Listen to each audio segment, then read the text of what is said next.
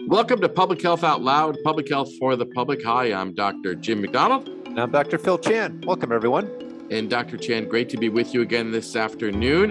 And we have our guest today, our own Britton Bates Manny of the Rhode Island Department of Health. We're going to talk a little bit about medical countermeasure distribution, which indeed is a mouthful.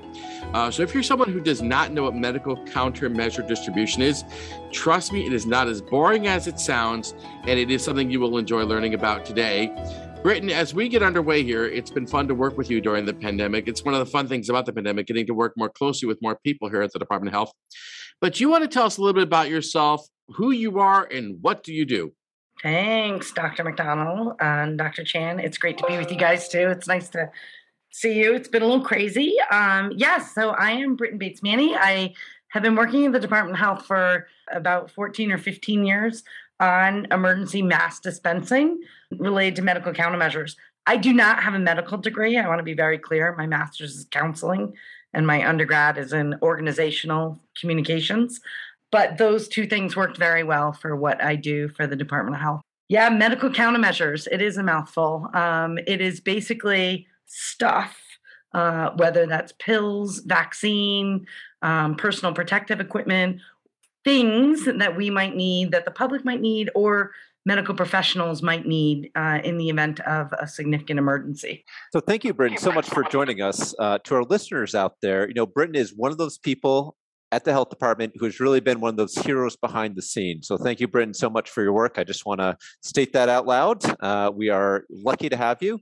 Uh, medical countermeasures. I mean, it you know it sort of almost sounds like warfare, and I guess if you think about infectious diseases, it almost is. But give us an example, if you will. Give us a non-COVID example. I think all we do is talk about COVID sometimes, I feel like. But give us a, a non-COVID example of what this looks like. Medical countermeasures is the state's plan, and every state has a plan like this for how we might have goods or supplies or handle surges in in emergency that need some sort of medical assistance uh, that goes beyond traditional partners beyond your doctor's office, beyond the pharmacy um, when there are surges. So for years, we've had a warehouse that has some personal protective equipment. We have stockpiled some things like Tamiflu after the H1N1 flu uh, many years ago, swine flu, as it was commonly called back then. When we have done other things for medical countermeasures, we have dealt with really uh, crazy stuff like bats. We've had numerous uh, both high school events and college events that have had overnights in areas where there have been bats flying around.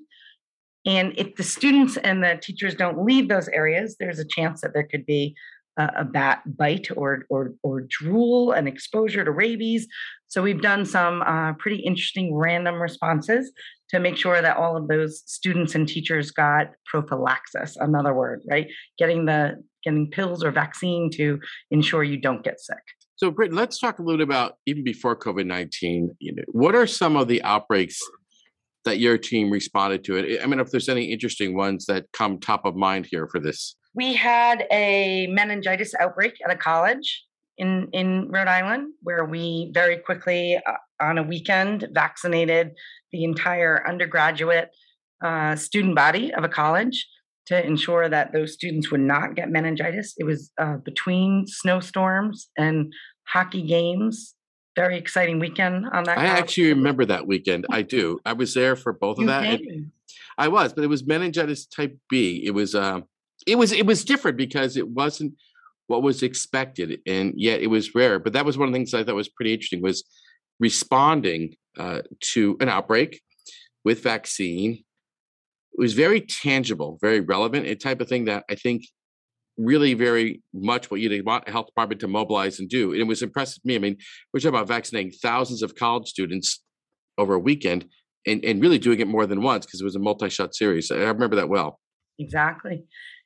And not long before that, we had an interesting situation. A uh, woman had traveled from a foreign country where measles is more common or common, period, could be, had traveled here, developed measles along the way.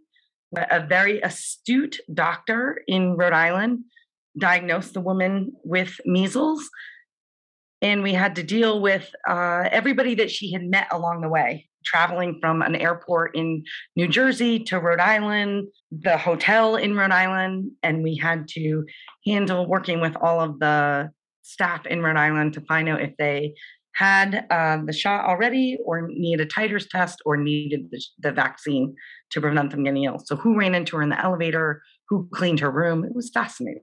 Yeah, thank you, Britton, for that. And I, I guess uh, just to bring it back to current times and, and COVID, you know, the countermeasures uh, program had thought about pandemics before. So we're thinking about H1N1. You know, we had that a number of years ago, but you know, COVID, uh, I guess, as a pandemic in general, didn't catch us by surprise. I feel like it really just overwhelmed us. But I don't know, maybe you can comment on that. You know, in terms of your experience and the preparing that not just Rhode Island had done, but we as the United States, why were we so overwhelmed? Why did it catch us so off guard? That's a great question. So, most of the planning that we have always done assumes that we had vaccine or we had treatment for the disease. Because this was a new and novel disease and we didn't have those things at first we really had to practice everything else like the social distancing mask wearing ppe so you didn't catch it but still keeping urgent medical services running. So that was part of the concern. The other concern is that this has gone on for so long. Most of our planning is based on quickly dealing with something or preventing something and we had always planned on you might stand up for a day a week a month and then we're sort of out of it. Maybe two doses of a vaccine a month apart from each other or something, and then we're out of it. We're beginning our third year of this response. So that whole extended longevity is very different. In addition, most of our planning had been that we would have plenty of supply of what we needed to take care of ourselves. And when the entire world is looking for the same thing at the same time, that became a very significant challenge. And that really is the story of the pandemic in many ways. It's the entire world looking for the same thing at the same time.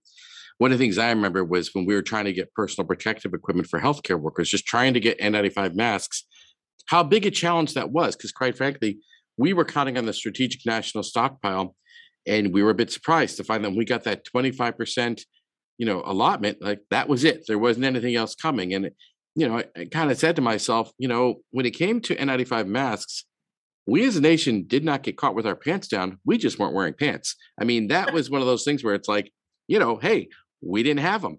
And it's not like I'm blaming anybody because, you know, when you're a government, you've got to make decisions, and this wasn't something they were investing in. So hopefully, we're investing for the future so we don't have issues. I want to pivot now to the vaccine rollout. You know, just the first dose of vaccine was given in Rhode Island December 14th.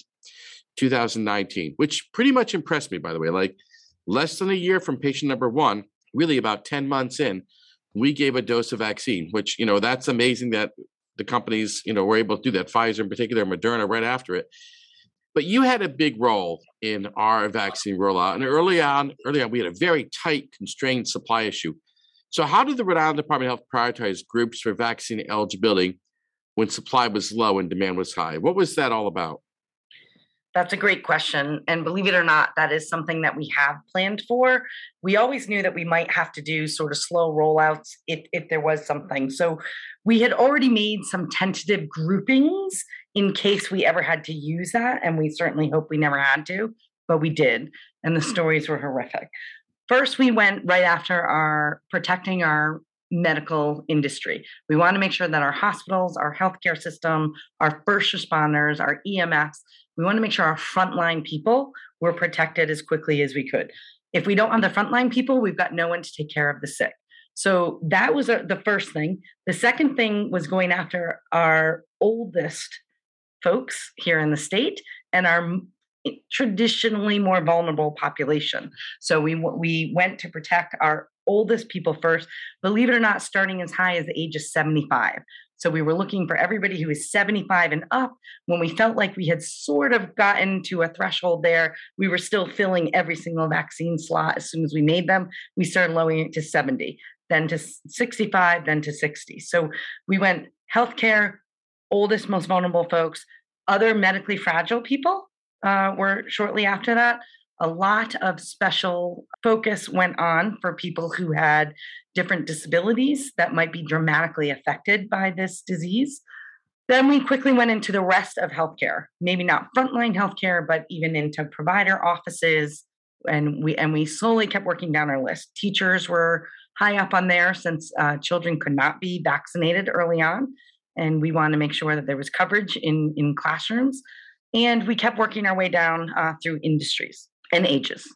Yeah, and Bryn, I remember that time, uh, as I'm sure you, know, we all of us at the health department do. You know, it, it, was one of the most frustrating times because we finally had a vaccine, which is very exciting, by the way but uh, we just could not meet demand. And of course, the physician in me wanted to give it to everyone, uh, and we just couldn't. And we had to prioritize, which was not easy. And there was really no easy answers, and it was really a no-win situation.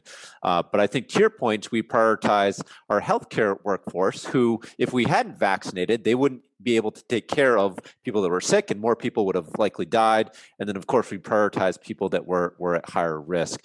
But once we got the supply in, and uh, that issue became less of a problem. Uh, we started engaging people. We set up some vaccination sites and community clinics, and you were on the front line with that. What did that process look like? It started out very chaotic. Very truthfully, it was really chaotic. Just before the demand loosened up a little bit, we had some crazy stories like people sharing private links with other people, um, sort of cutting the line and trying to figure out if we were going, going to stop that cutting the line we had a, a, car dealership that got the link and shared it with all their partners. We had a, a, a, local retail group share it. We had a particular school system that started sharing it before the we were doing the teacher. So it, there were a lot of sort of crazy stories. The one thing I will tell you is everybody rats somebody else out in Rhode Island. So when somebody thinks they're cutting the line, someone else is going to report them. And uh, so that's we unfortunately spent far too much time playing around with tricky situations like that. Very quickly after that, however, things started opening up. And we did our darndest to make sure that we never wasted a dose at all of these events. We were using the mass vac sites that we created that were sending hundreds or thousands of people through an hour. We were doing, uh, working with all the municipal partners to open up what we call pods, points of dispensing, in all, every municipality in the state. We were using other mobile partners, providers to go out into community groups, churches, uh, sporting centers to help vaccinate people right where they are. We really changed from if you build it, they will come to finding people where they were and getting out to where everybody was. That's a really good way to put it. It it wasn't really just if you build it, they will come. It's finding it finding people where they were. And it's funny, like you remind me about when we were trying to save every single dose, squeeze every last viable dose. One of the stories I remember was going up to one of our mass vaccination sites because there was a question about we were supposed to get 10 doses out of a vial and you could get 11, but somebody was getting nine. And we're wondering, why are we consistently getting nine doses out there? And when I went there and actually looked at the equipment they were using, because there was a shortage of everything, and you were using different syringes, but it was the hub of the needle. And the hub of the needle is the part where the metal part connects to the plastic part. It was just a little bit bigger. So there was a waste, a tiny bit of waste, but it was costing us a dose. So what we ended up doing was not using a certain needle, but it was this type of micromanagement we were doing to literally squeeze every single dose so we could literally vaccinate as many people as possible. And I think, you know, it, it just is important to understand that this was a very stressful time. You know, what's interesting, that was April 25th is really when we saw supply of vaccine really outpaced demand at that point. And part of why I say that is when you really think about it, our first dose was December 14th, April 25th, really not that much longer. All of a sudden, we have supply outstripping demand, which was kind of interesting to me. And, and it really gets to this larger issue. So and I want to go a little bit more now and talk a little about health disparities. So it was incredibly important to make sure we're addressing health disparities in our distribution plan. Early on, we made sure vaccine was available in some of our hardest hit communities. We're still seeing vaccine cold spots in some of those areas today. So, what are vaccine cold spots, and what is our team doing to address those? Thanks. Those are great questions. So, vaccine cold spot is where the people who live in that neighborhood have a lower uptake than other neighborhoods and then the state average as a whole. We typically find that in Rhode Island. We were finding that in high density communities, which are the cities where there's many more people per square foot or per household that are there. So uh, we we definitely had one municipality right off the bat that was experiencing COVID nineteen at much higher levels than everybody else. So that first December that we started giving out the vaccine is uh, that particular municipality was really really hard hit. And at the same time that we were diverting, uh, that we were supplying all the healthcare workers, the frontline staff, we had to start supplying that particular municipality with vaccine or else we knew that 100% of that population could be ill, could get. I remember that. I, I, I remember that. We were we were looking at those numbers, and I remember one point someone saying we were looking at projections showing 100% of Central Falls was going to be infected by January, and we started distributing high quality masks back then. You know, well well before it was popular. But really, we we're still having issues with some of these cities as cold spots. What do you make of that? We're working right now to figure out what what drives the hesitancy in those areas because we know there's plenty of availability now we're in every neighbor we've been in every neighborhood we're continuing to be in every neighborhood and we're going to focus on those high dose uh, those high density areas however having said that we definitely recognize there is a language barrier in those coldest spots so we're working on engaging, um, we've done this all along to be clear, but re engaging with medical professionals who speak other languages besides English so that these folks in these particular cold spots can relate to whoever they're listening to and they can get legit medical advice. So we know that we've got a couple churches in some areas that are telling them they don't need vaccine because the blood of Jesus and the blood of God is going to cover them which is really, really scary. So we're working on that to make sure that the right information is out there, that there's not misinformation.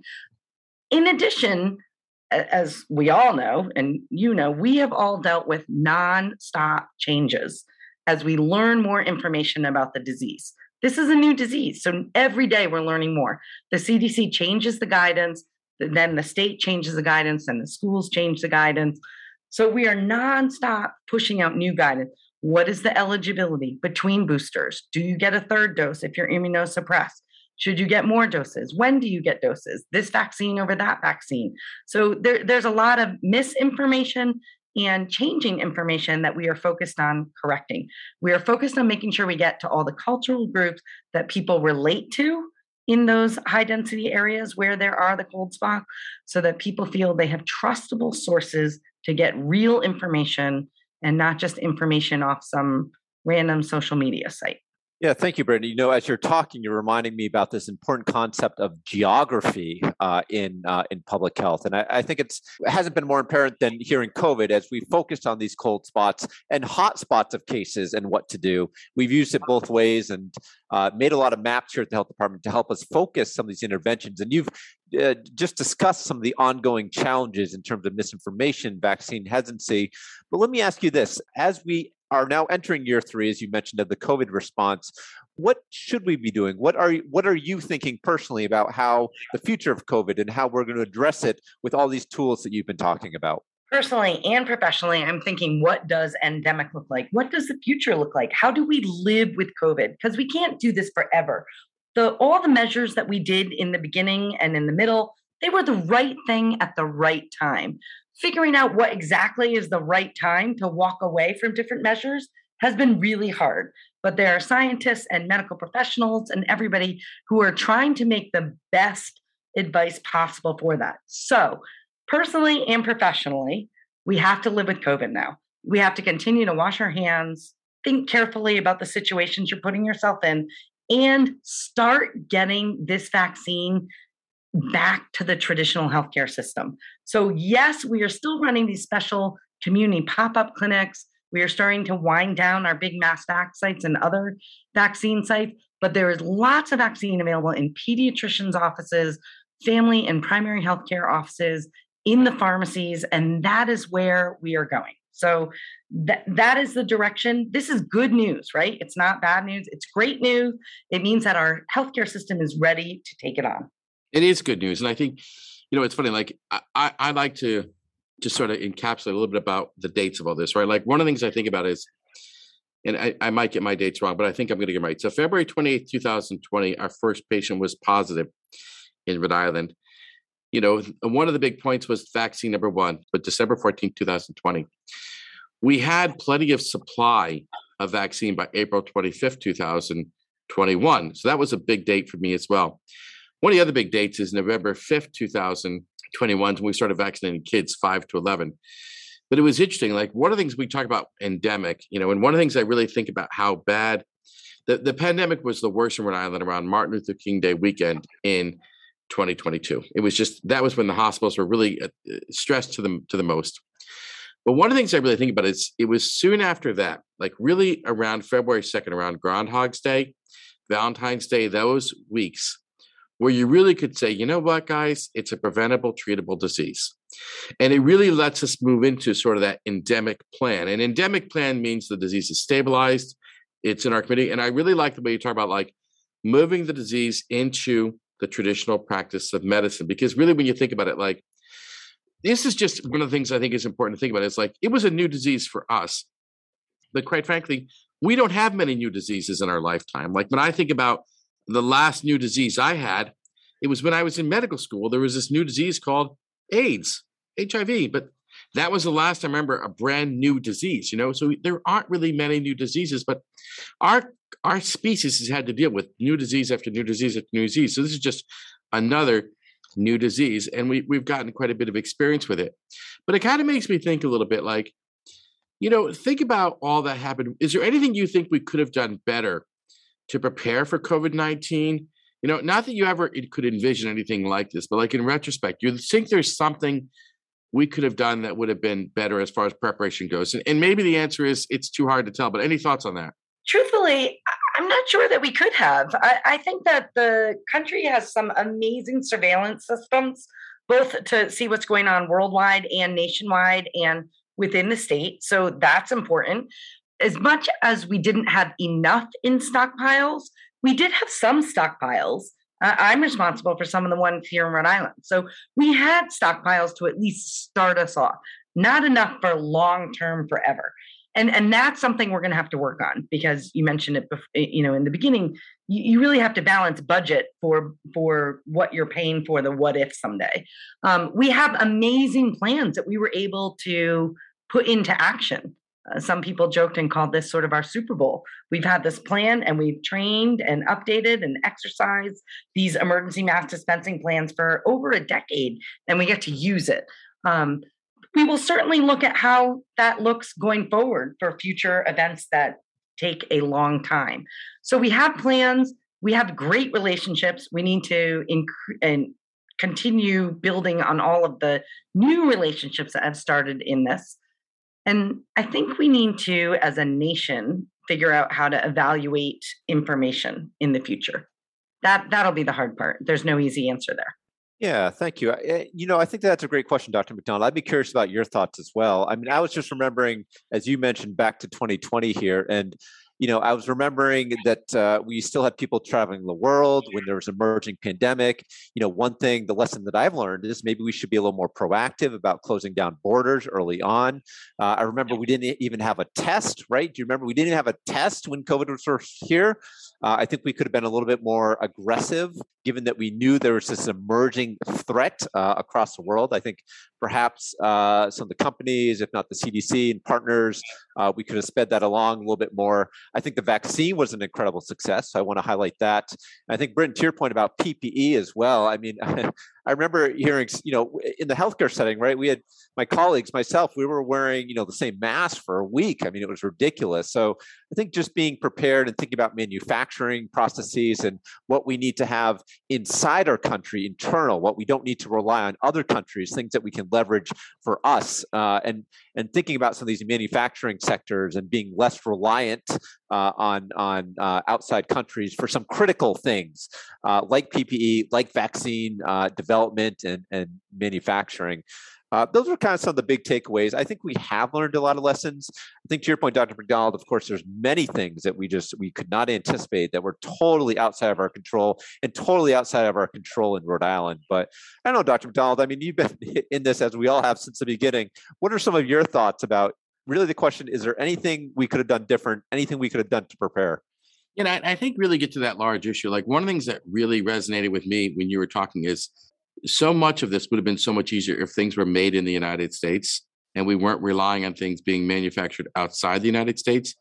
And I think there's possible synergies in that for our future. You know, there's a little bit to be said for just being able to find things. Because one of the things I remember was just when it came to masks in particular, like I remember being a little bit like sheepish saying, please put your mask in a brown paper bag and wear it as long as you can. That felt uncomfortable for healthcare providers, but that's what we were stuck with.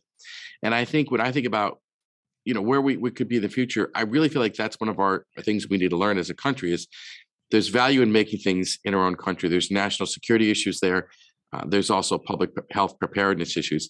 One of the good things though that came out of the pandemic though when i i, I want to close on this note a little bit is like one of the things i saw was just how rapidly everybody came together and not just whole of government because that was great but all the partners that came forward too. Like one of the things i saw in the state was in addition to whole of government how the hospitals were helpful how the nursing homes were helpful how the laboratories were helpful how so many different people came alongside to actually work together. Like you know a lot of good came out of working together and i think that's really something that's a positive note to end on I want to thank Britton so much for you coming by and talking about medical countermeasures because there certainly were a lot of medical countermeasures.